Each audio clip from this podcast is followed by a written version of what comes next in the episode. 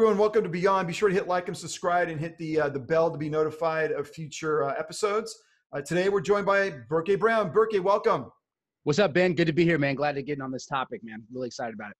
Yeah, you know, today in this this series we're in, I want to talk about legacy-driven leadership, and I think this is a really important concept of our times. You know, as people get more successful in their careers, whether it be startups or Fortune 500 companies or whatever they put their hands to, there's this concept about legacy and how we drive our legacy and why ultimately it's really important, sometimes how we're short-sighted in our success and what we've accomplished and how it sort of short-circuits the legacy piece. So before I jump into that, I came across these really epic quotes. It sort of sets the stage, if you will, of a framework, which is be known for your footprints and not your fingerprints, right?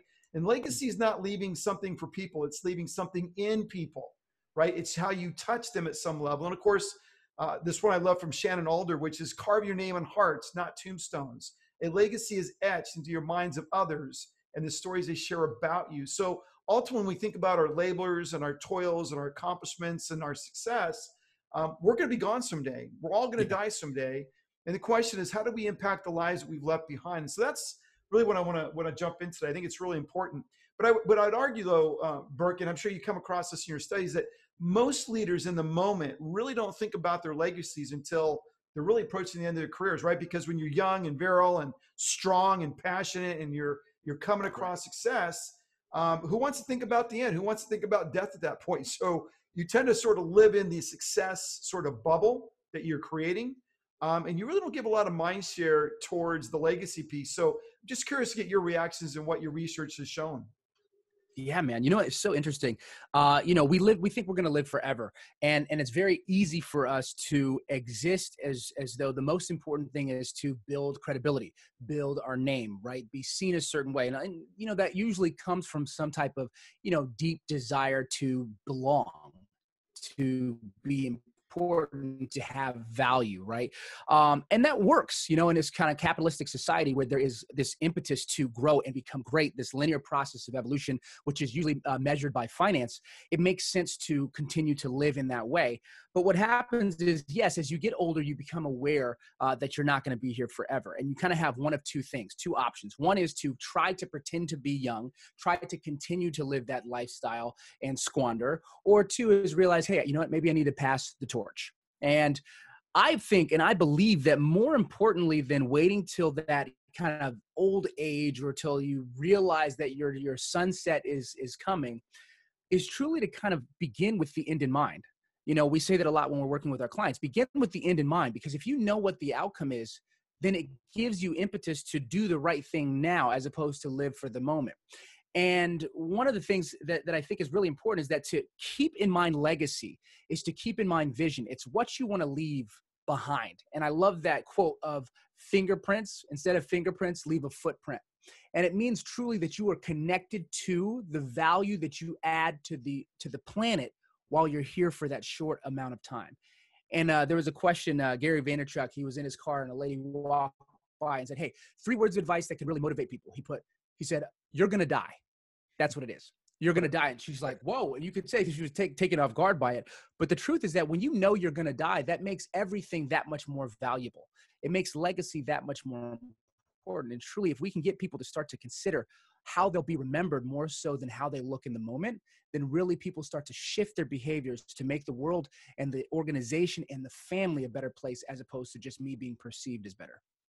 Yeah, that's why revolutions are sometimes often led by the young, because they're young and impetuous and they really don't know the big picture. And of course, they're maintained by the old who want their comfortable lifestyles on the back of others. Right. We understand that. But, you know, as we think about corporations or businesses or any success, we're all sort of built off the shoulders of giants that come before us. We all know that at some level. And I think, you know, if we can learn at a young age and quickly get that lesson that it's not forever. And it's like what Stephen Covey said, right? Like you said, begin with the end in mind, and almost like picture yourself in your casket. And when you're at your funeral, what is it you want people to say about you? That's really important. So I think as a leader, legacy is our responsibility. We got to think that way. I don't care if you're just starting a business and you're N of one in that organization. We really got to think about the responsibility we have to set, you know, sort of the tune, the tone, the tenor of an organization, and then certainly the opportunity to impact future generations with that said legacy. And I would say, however, in corporate America, I think it's been inflicted by very short-term thinking, right? It's all about if you're a publicly traded company, you're worried about the quarterly results. You don't think about beyond that much because you got to keep the stock price pumped up. That's how you keep your job. And so sometimes we have that sort of infusion of short-term thinking versus long-term planning perspective. Not to say that big companies that are really successful don't plan. I think SpaceX is one of those incredible companies that's probably 40 years down the road, knowing Elon Musk. So there's clearly planning, but I think in sort of the lower echelons of the corporate structure, I would say that a lot of the planning relates to the quarterly results of trying to get the revenue and the plan that you promised to Wall Street. Yeah, you know, it goes back to metrics. What do you define success as? And a lot of times, you know, when I'm working with my clients, I tell them, you know, what's success to you? And there's this basic diatribe that everybody goes over. It can be having this amount of followers if they're younger, if it's having this amount in your bank account if you're older, having this spouse. It's very specific, very simple, very banal things that people desire. But the real truth is that when you are actually getting into finding out what do I really care about, and that's the work that I do, is I try to find out specifically what do you value core, fundamentally.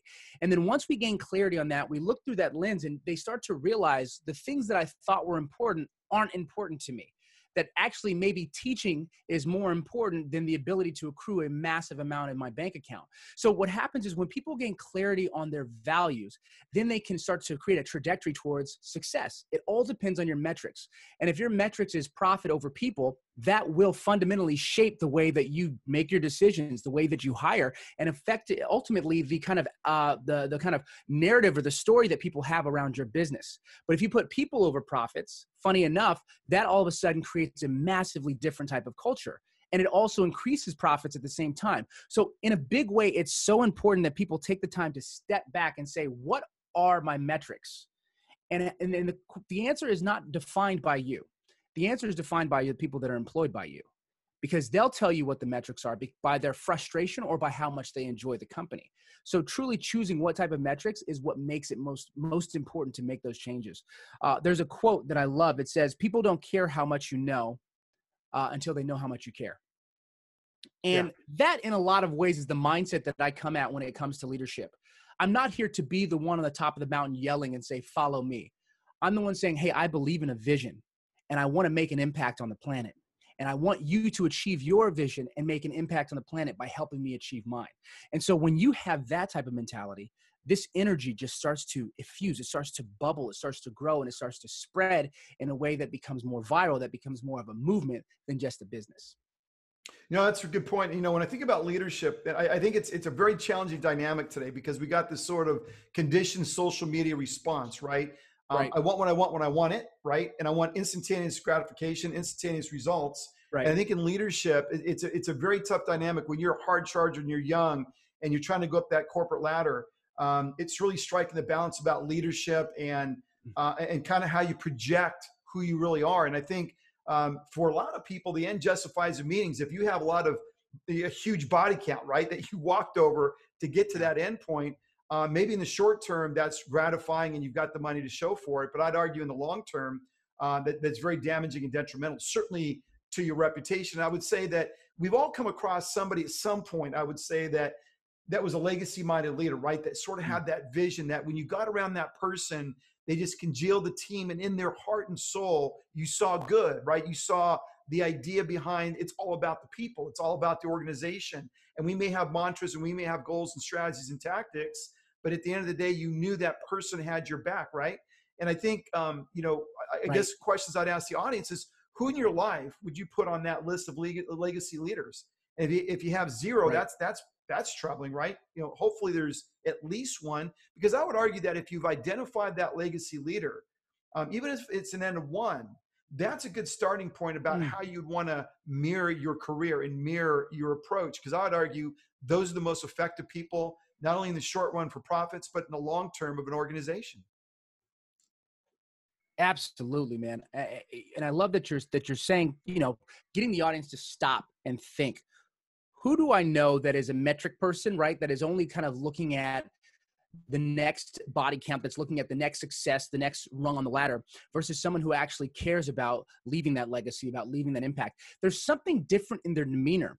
And it doesn't mean that because one is more subtle, more calm, and more aware of those around them, it doesn't mean that they're slower.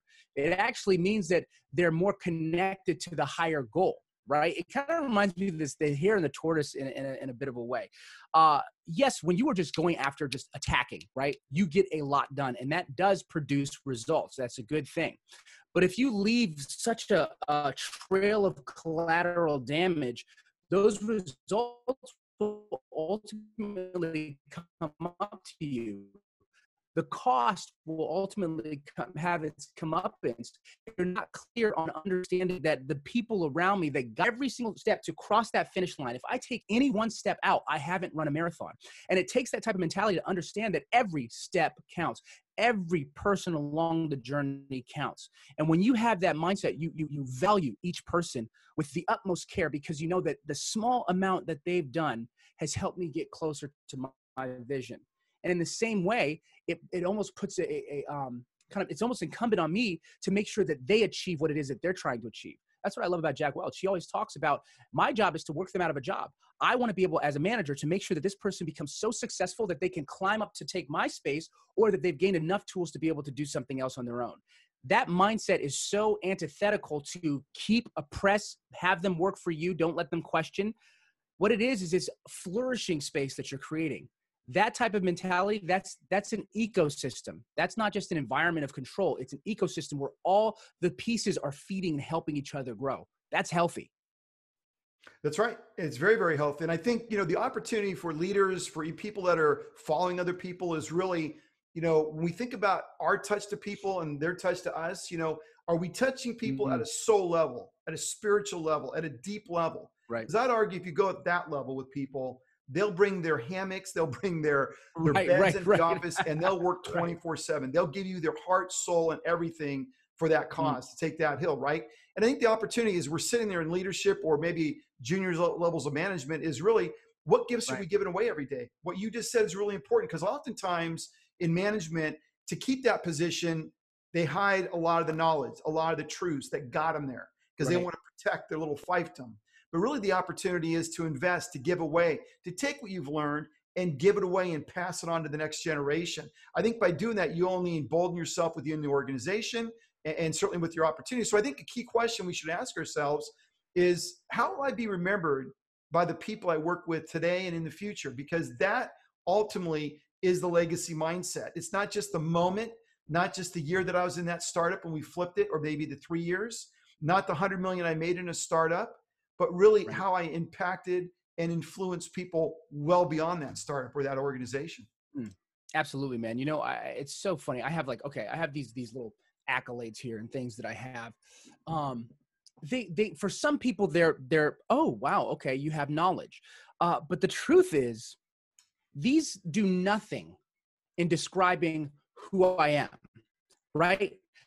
These accolades mean nothing relative to the experiences that individuals have with me. I care about that more than what this is supposed to portray, right? I remember I was doing a speech when I was leaving Cal, and I was talking to the incoming students, and I said, if you think for a second that this school is what's going to make you great, you are insane. The truth is, in fact, that you will make this school great. That's the most important thing that people need to understand. It's the fact that you, the individual, is the most important person. That is the person that really makes anything evolve or become better. So if I'm gonna have an organization, I'm not gonna say, oh, I sold at this amount, or oh, I got this much of a seed funding. Like, that's irrelevant to the incredible team that I've created. That's irrelevant to the incredible people that I have at my call, and that can call me, and with my open door policy.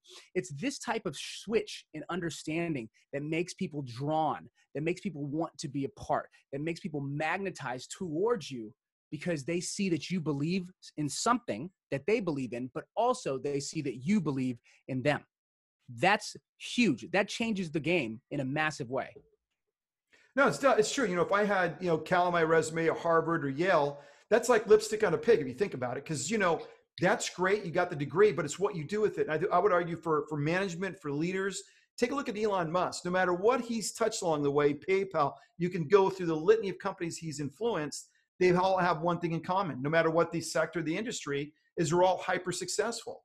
And right. To me, every opportunity you go into, it's not, hey, look at my pedigree. I'm somebody because I went here, or, hey, I was a Navy SEAL at one point and now I'm a total non-performer, but I'm just resting on my laurels. That doesn't get it done in business. People looking at what you're going to do now, especially investors putting money in a company. That's great. You have this track record. That's what they're really investing in, the past track record, and they want to see it duplicated in this next opportunity. But I think as people corporate climb, right? And this could be in any sector, whether you're an actress or an actor or whatever you do, whatever you put your hands to. I think there's a dynamic tension between the pursuit of power, prize, possession, right? Because we want people that love us to respect us, right? We want to show that we've made good on our potential, or all those people that doubted us in the past, hey, that we're somebody now, right? And to get recognized, acknowledged, and set up for the vertical moves, the question that I would ask is, what do you sacrifice along the way?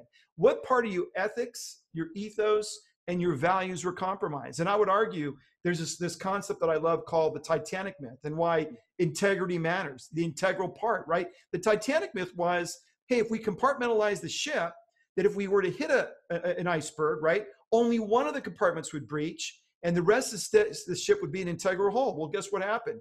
Once one compartment breached, the whole ship sunk, right? So we have to ask ourselves, what are we giving up? What are we sacrificing? Because this comes down to an emotional level, our own mind, our own mind's eye, and how we see ourselves.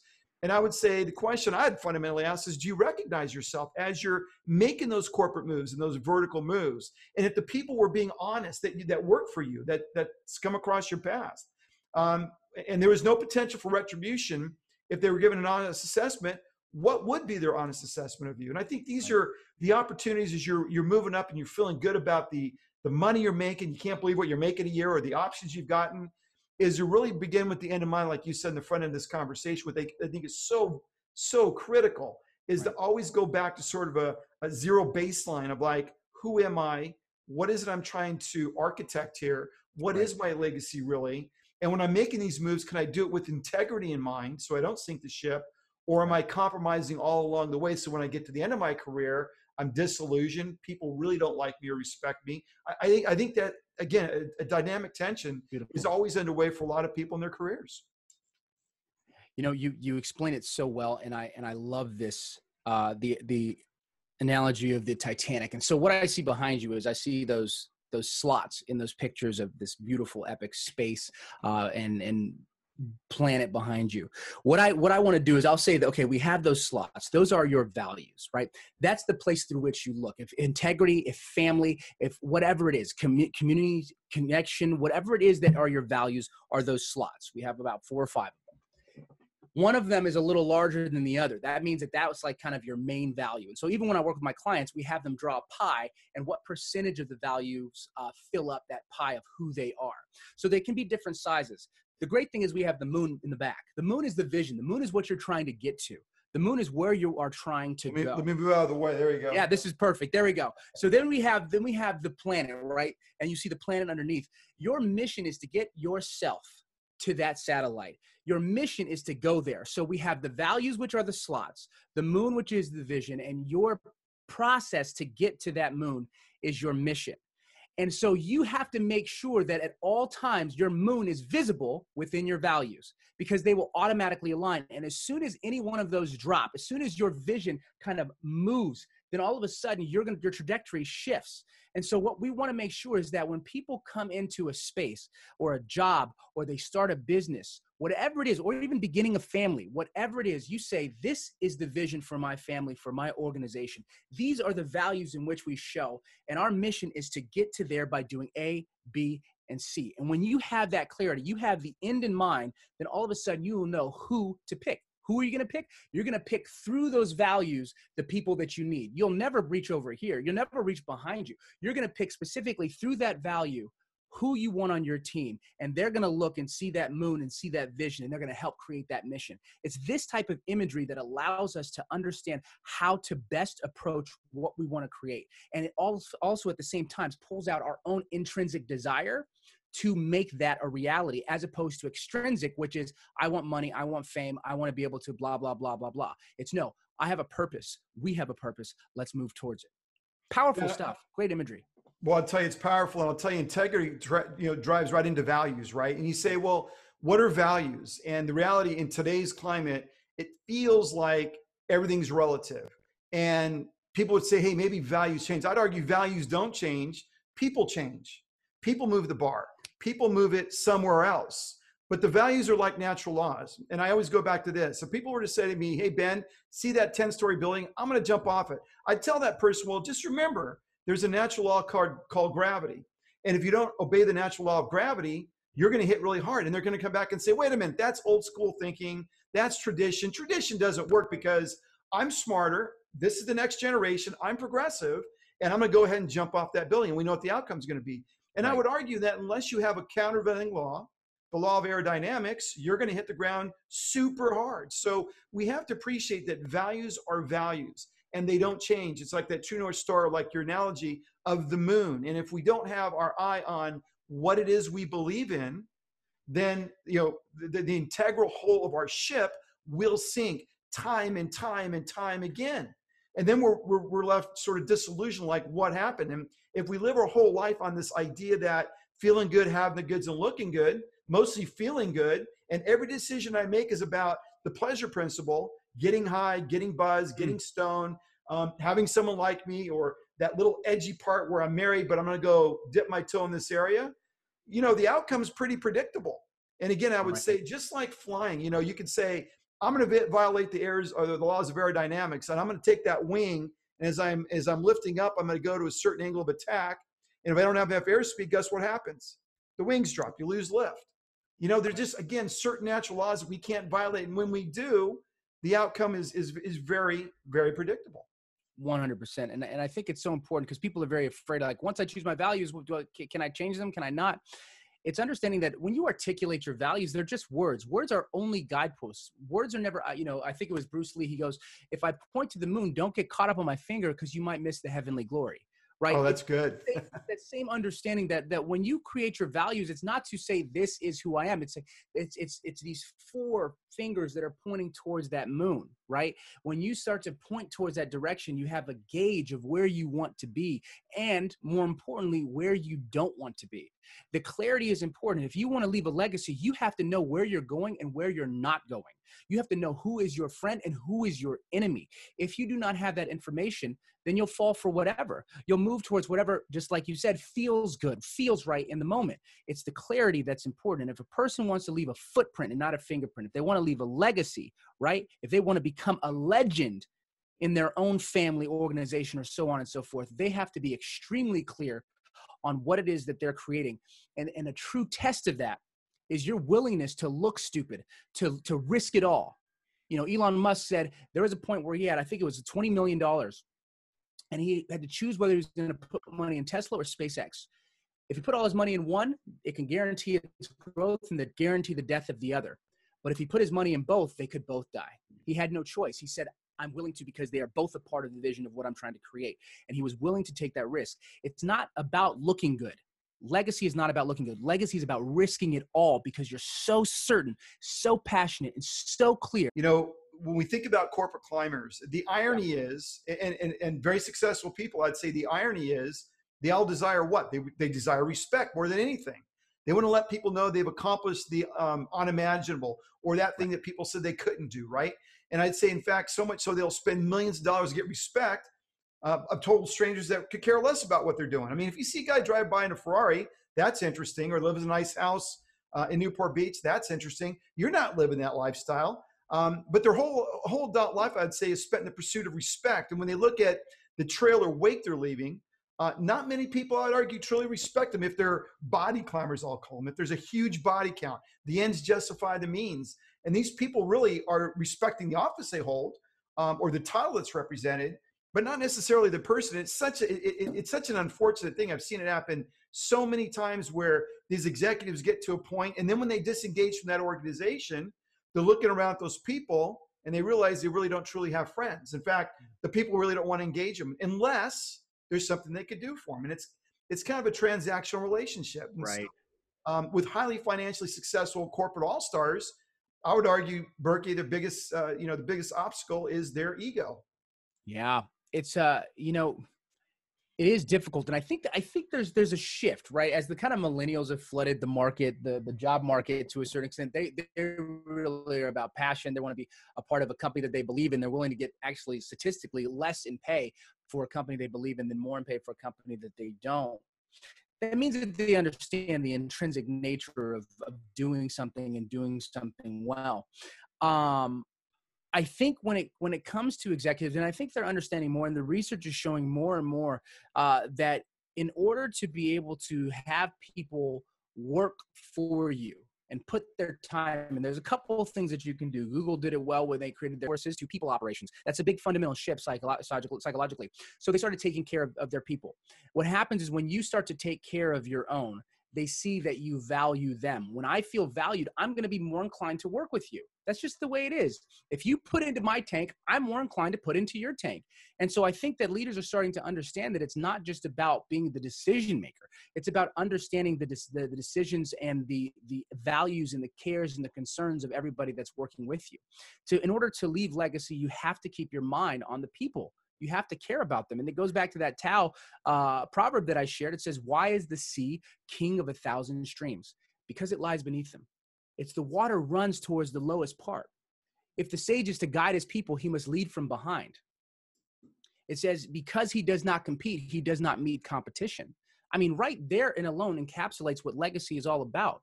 It's understanding that you go below.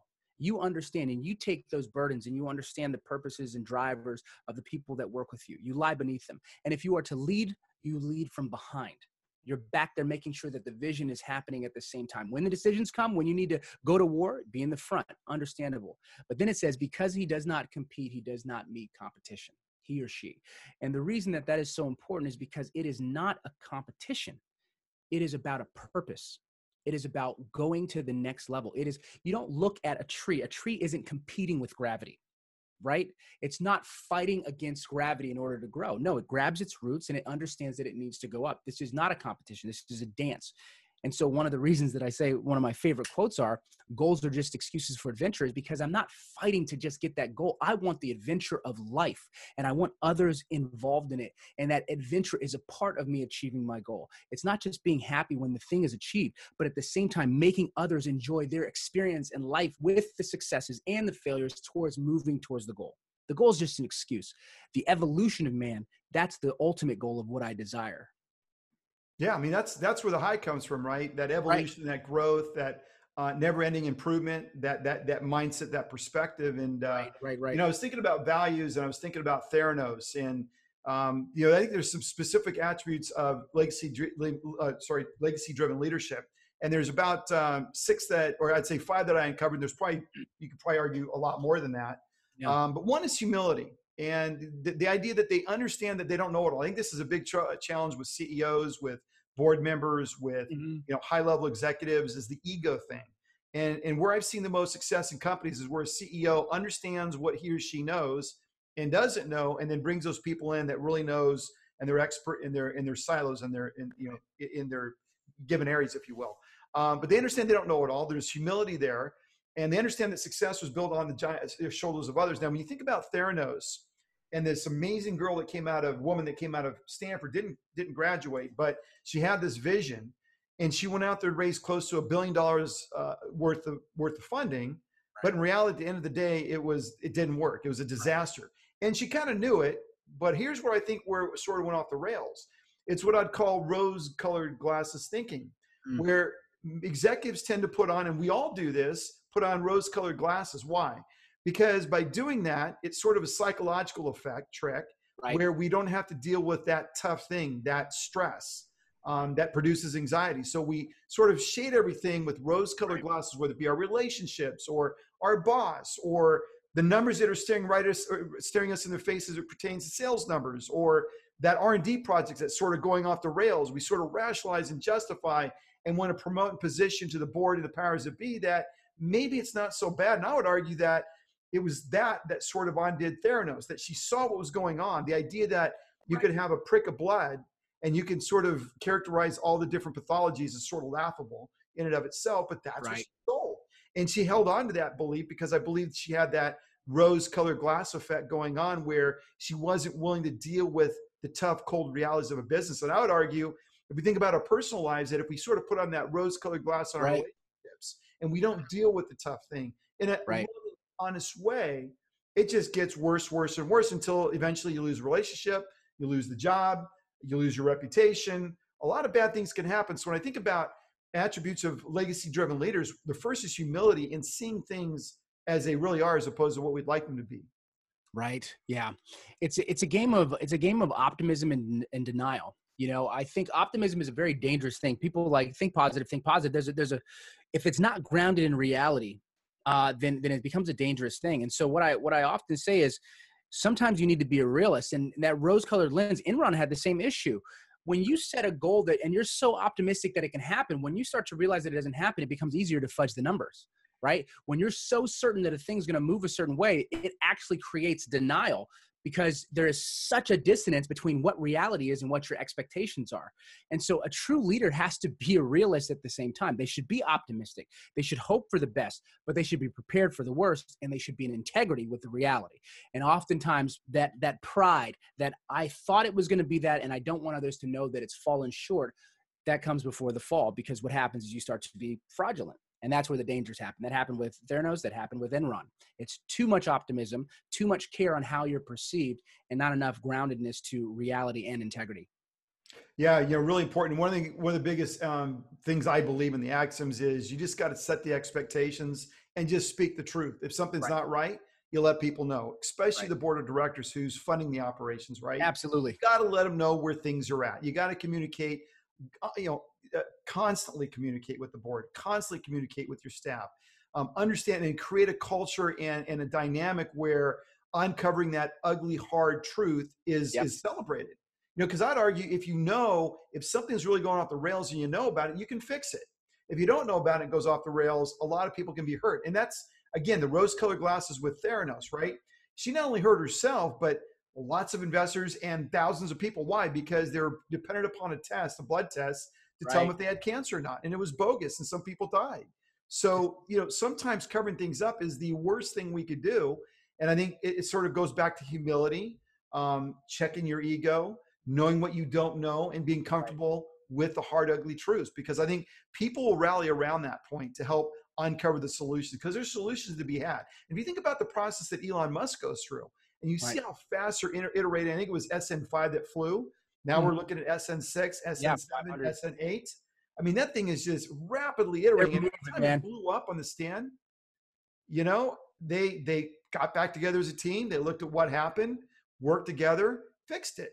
Yep. And they did this all publicly too, which is just it's such a testament of their faith. It's a testament of their persistence, and it's a testament of their vision in such a huge way. It went viral when that thing exploded. But it made even sweeter just this thing when it flies 500 feet in the air and then lands. You're like, wow, what a transformation from then to now. That's because they're so clear on what they're trying to do and they're not worried. Now, at the same time, Blue Origin is doing everything behind the curtain. They're going to want to go for that wow factor. So you don't see any of their successes or failures, or actually you see only their successes and none of their failures. So it's really interesting, the two approaches that they take. To be honest, I love Elon Musk's approach because he has no concern about what it's going to look like because he's so clear on his vision and he's dedicated. Mars, that's it. It's beautiful. Yeah, you know, he's single-handedly putting octane in the carburetor of engineering schools, space exploration, seeing how you iterate, seeing how you evolve. I mean, I got to believe engineering programs are going to look to him as a major case study and probably retool some of their assumptions in their own schools on how they teach and train students. You know, iterate. I call it pulsing, right? When you're developing a product, you want to pulse it. You want to develop it, test it, develop it, test it. And the quicker you can make that pulse happen, the quicker you can get to a point where you have a marketable solution, especially whether it be medical devices or planes or space. I think what you're seeing with Elon Musk is he's just rapidly pulsing the designs. And it's funny to watch these YouTubers like trying to keep up with it all. I mean, they come out there even 3 times a week with their channel. And they'll get those. True. Yeah, there's so much that's happened. We can't keep up with it all. So real, man. And I watch it all. Absolutely. Well, I think another attribute of legacy-driven leadership would be they thrive in relationship. And you talked about this earlier, but they shine the spotlight on others. They celebrate the wins. Even the smallest of wins, maybe a patent was issued, or they had a breakthrough in a design, or they hit the number, or marketing came up with this amazing, you know, whatever, campaign, ad campaign. They celebrate everything within the culture, and they really shine the spotlight on others and other people. Right, man. Jack Welch, who said, giving self-confidence is one of the most important things that I can do. It's about infusing those that are working with you. A true leader isn't always focused on this kind of decision-making and corner office. That's so backwards. It's about putting vision into people. It's about putting inspiration into people. It's about putting confidence into people. It's about giving people the belief that they have the efficacy, the self-efficacy to complete a job and complete it successfully. And if they take a risk and fail, you reward that as well, because you're teaching them how to think. You're teaching them how to exist in the world. If you look at evolution, evolution is only failure. That's it. The reason that we've gotten to this place is because of the consistent failures that you would call failures in the Western mind, right? So in the same way, as a leader, it is our job to empower people to be able to believe in their capability. It's that confidence. It's that understanding. It's creating an environment of reward and accountability, right? When I'm doing my behavior change work in an organization, I can inspire you forever. I can get you so motivated. I can get you so inspired with what I talk about. I can bring all these stories. People will laugh. The session will be over. It'll be amazing. But if there is no consistency with implementation, it is nothing. It's a resounding gong. If I do not reward good behavior, if I do not reward when I see somebody live out of value, if I do not have accountability where we're having quarterly saying, hey, how are you living out these values? Because we've defined the behaviors for the values. And then on top of it, not only am I as a manager checking with the employees get to evaluate me on how I'm living out those values to them. When you create that type of ecosystem, then all of a sudden people are all focused on building legacy as opposed to building their name so they can climb the ladder and destroy whoever's in their way. It's a total shift in perspective, and it truly defines a legitimate success, the way that I define success, which is obviously financial, because that's resources to create more empowerment. But at the same time, it truly creates a healthy existence within every member that is working top down in the organization. 100%. You know, a third attribute of legacy-driven leaders is awareness. They look at people in the shadows. They're not forgotten. They're not left behind, right? Even the lowliest of lowlies, they recognize them. They promote them. And they also look to help people, in their careers who can't help, they help them climb in the organization. I remember a story I heard from a CEO, super successful. He was at a gas station. He was filling up his Ferrari. And this kid's looking at him like, just staring at him. And so he goes over to this kid and he goes, hey, can I help you? He goes, yeah, I'm just wondering how you got that Ferrari. I mean, what is it you do? And so they bantered a little bit, back and forth a little bit longer. And then the CEO handed him his car and he says, hey, call me in a week and a half. And actually at that point, he went on to become a VC at his firm he founded, raised $650 million. And so the guy called him about a week and a half later, and he ended up bringing him on as a junior partner. Did he have any VC experience? No, but he saw the potential. He saw the potential capability in this kid. And now this kid's in a medical device company as a VP of regulatory. So people that leave legacies, they see people where they're at, they see what they're all about, how they think, and they give them opportunities. This isn't about ego and my little network of people that I'm going to cultivate, but they go way beyond it, well beyond it. Absolutely. And they're moved and touched as people come across their path. Yeah, this is everything. It's I don't pull from the people that I just know. I pull from the values that I have, right? And some of that are the people that I know. I draw people in, but it's not just comfortability. I almost want you to be unique. I want you to be different. I think it was Einstein. He said, everyone is a genius, but if you judge a fish by its ability to climb a tree, it will live its whole life believing it's stupid, right? That's understanding, good. Right? It's understanding that everybody has a skill set. You, as a leader, you need to understand and know that everybody has a skill set. And so our job is not so much just seeing if you vibe with me, but to parse and discern whether this is a right butt in the right seat. Maybe it's the right butt in the wrong seat. You can start to become aware of where they can flourish, where they can thrive. Another quote that I love, it says, if you look at a man the way he is, he only becomes worse. But if you look at a man as if he were who he could be, then he'll become who he should be. And it's understanding that it's not a face value thing. As a leader, as a person who leaves legacy, you have to be able to look beyond the person. You have to look through the lens of your values, pull their values, and see the potential of what they can be. And as time goes by, you get good at it, because you start to parse the difference between what you hope a person to be and what you believe they can be. What I hope a person can be, that I'm involving myself in the judgment of that person. And what happens is I'm forcing them to become something they may not be ready to be, right? This guy reached out to the guy because the young man asked him a question. Him asking a question is a behavior that explains or infers his value. That's why the man chose him. He wouldn't have randomly just picked that guy. He picked him because that guy moved when the opportunity presented itself. It's the ability to discern and choose. Are you a fish? Are you a primate? Are you a feline? What are your skill sets? And you start to move and you start to put it all together and you know where to place the right butt in the right seat. This is legacy. This is how you build power, because your discernment levels are through the roof. And that comes with time, that comes with energy, and it comes with clarity on the legacy that you want to leave behind.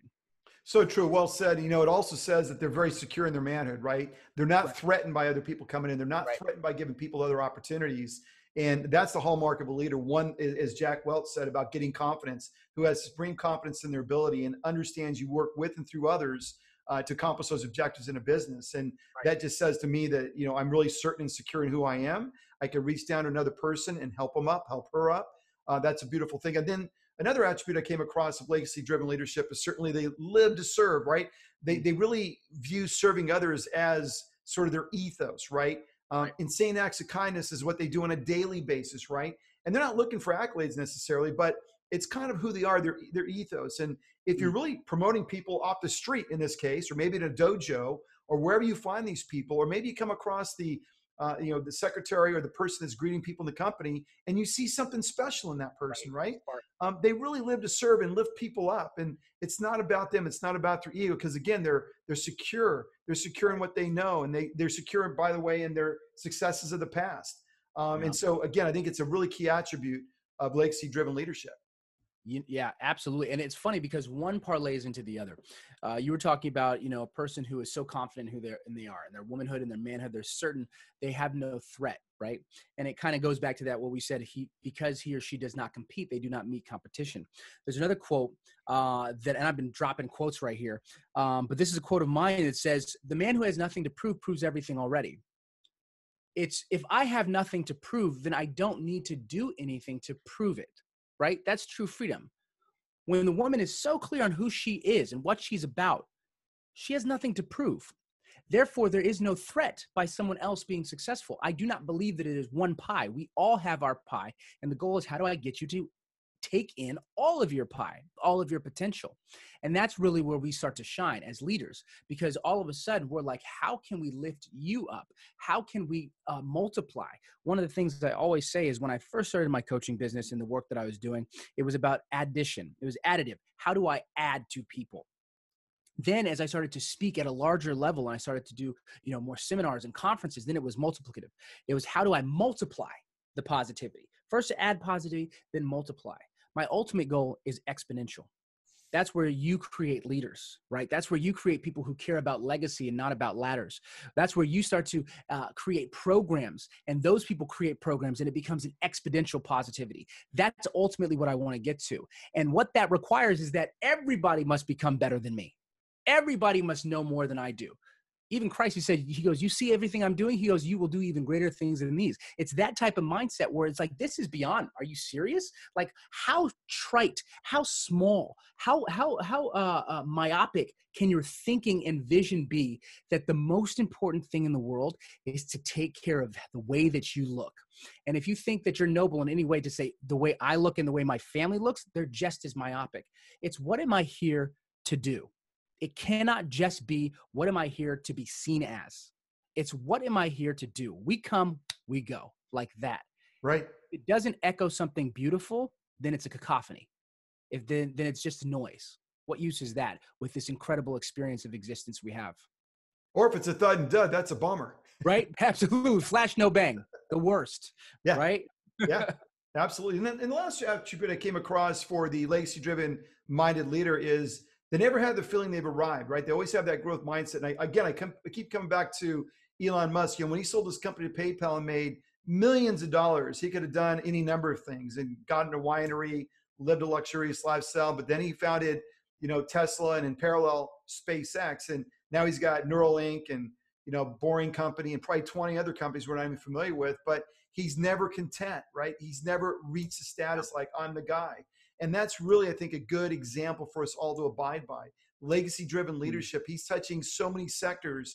And you want to talk about a ripple effect of all time. Elon Musk, and I heard his IQ is about 155 and Einstein's was about 160. We know he's brilliant. But the idea that he's put his mind to this use and is able to take that talent and have that ability with the media, because, you know, he has a very unique captive style with the media. And what he's doing just from a ripple standpoint across so many different sectors, and he's transforming and changing the face of so many different sectors. It's almost hard to get your brain around what the implications are. But I think what drove a lot of this, and we've talked about this before, is if the goal, like the moon behind me, is to get to Mars, then to get to Mars and live in Mars, you need certain technology. So you think Boring Company. If you understand the temperature on the surface of Mars, you probably have to be subterranean, underground. So you need a way to dig tunnels, and then you need an electric car to go from point A to point B, right? And so it's almost as if the architecture of everything we're seeing on Earth is a testing bed for what's going to be on Mars. But it's a brilliant thing to behold, because it has so much benefit for humankind just on Earth alone. Absolutely. It is brilliant, man. And I love it. I think it's, you know, you were saying, look for the people to mentor and reflect, right? Now, it doesn't mean that every attribute of the character is what you need to take on, but if you can just see the way that he thinks in such this progressive way, and how everything is iterative, but he's doing everything simultaneously. And really the thing I love about it is because he's in multiple business. Even you look at the Tesla truck, right? I could see that thing on Mars. You know what I mean? Oh, yeah. It looks like it's prepared to go there. Yeah. And so when you see that, it's this the vision is so clear, but all of these things that are producing out of it, they seem different, but they're all tied to that vision. And it's so funny because it ties, and I'm seeing this right now, it ties so much to this imagery that I have about the way that I want to live my life. You know, if you look at a prism, you put a white light through a prism, it refracts into a rainbow, right? The question is, what is it? Is it white light, or is it all these colors? And the answer is both. When you are so clear on your vision, all these colors of how you can show up as a human being become available. And so that's the way that I want to live. I want to live my life in that rainbow. So it doesn't mean I'm just a motivational speaker. It doesn't mean I'm just a researcher. It also means I'm a musician. It also means that I love to travel. I love photography. I love my family, right? All of a sudden, all these colors all tie to that vision. So you see Tesla, you see the Boring Company, you see all these different things that he has, but they all tie to Mars. In the same way, that's how we want to live our lives. In the same way, as a leader who leaves legacy, he's not just focused on just the color green, right? Because that's the money. No, he's focused on red, the human heart, right? He's focused on all the colors that are involved. And so he's about leaving that refracted imagery out, so that when he goes back to his white light, his soul, when we're done with this life, you're like, I lived every color out. That's success. That's freedom. That is the purpose of life, at least to me. That's a heck of an analogy. I really like that prism analogy. When, you know, we think about Elon Musk and what's going on in America today, and the idea and the drive towards Marxism, and you want a beacon of hope and a ray of light that just inspires people. That's why I keep pushing for Elon, because if one kid in a tough part of the country can see that vision and be inspired and motivated to make the next choice, that's the best choice or the better choice. Because, you know, the idea of, you know, it's funny. I was reading this thing on the CCP in China. And the question was, can you have innovation? Can you compete with capitalism in China? The answer is no. When you're state-run and there's no profit motive, and the way they've architected it, there is no incentive. There's an incentive to steal to try to compete, but that's not a competitive advantage, I would argue. You really need a capitalist system where there's a profit motive. And with the profit motive, you get the outcroppings of, you know, where you go help people, right? You have a lot of, what's the word I'm looking for, Birke? I'm blanking on it. But service, and you have all these organizations that are tax-free, and, you know, they have all these organizations and foundations that go out and help others as a result of success. And I think, you know, it's a capitalistic model that spawns the Teslas, that spawns the innovation, that spawns the ideas. And so the point I'm making is you need a environment in a country that's conducive to that, because I think what inspires human soul is not suffering, is not looking at the world as so negative and dark, but to look at the possible. I mean, you don't think Elon Musk at some points was in a negative dark space in 2008 when both companies were in the balance. He had to do that last rocket shot with SpaceX, the fourth one that was successful. And if it wasn't successful, the company would have been no more. Done. I mean, Done. You don't think that guy's been through the ringer multiple times, yet he keeps putting himself in that place where he's taking the ultimate risk. And so let that be a light. Let that be inspiration. Let that be an idea of what could be for the human condition. Yeah. And that's what I hope people ultimately focus on when you talk about legacy. Yeah. You know, I love this, man. And here's kind of, it's kind of cool because Elon Musk, if we'll look at him, and we're giving a lot of praise right now, but hey, let's just go there. If you look at him compared to the other car industries, suppressed innovation, right? That's capitalism too. And so this is a nuanced version of capitalism. And this is where I really want us to shine that light, is to understand that this is about capitalism tied to a vision of legacy, right? Tied to a vision of purpose, tied to a vision that is not solely profit. That's the difference. And so truly, I think what I would argue is that the highest level of healthy capitalism is where it has that service underpinning and a future motive towards something that is bigger than the profit.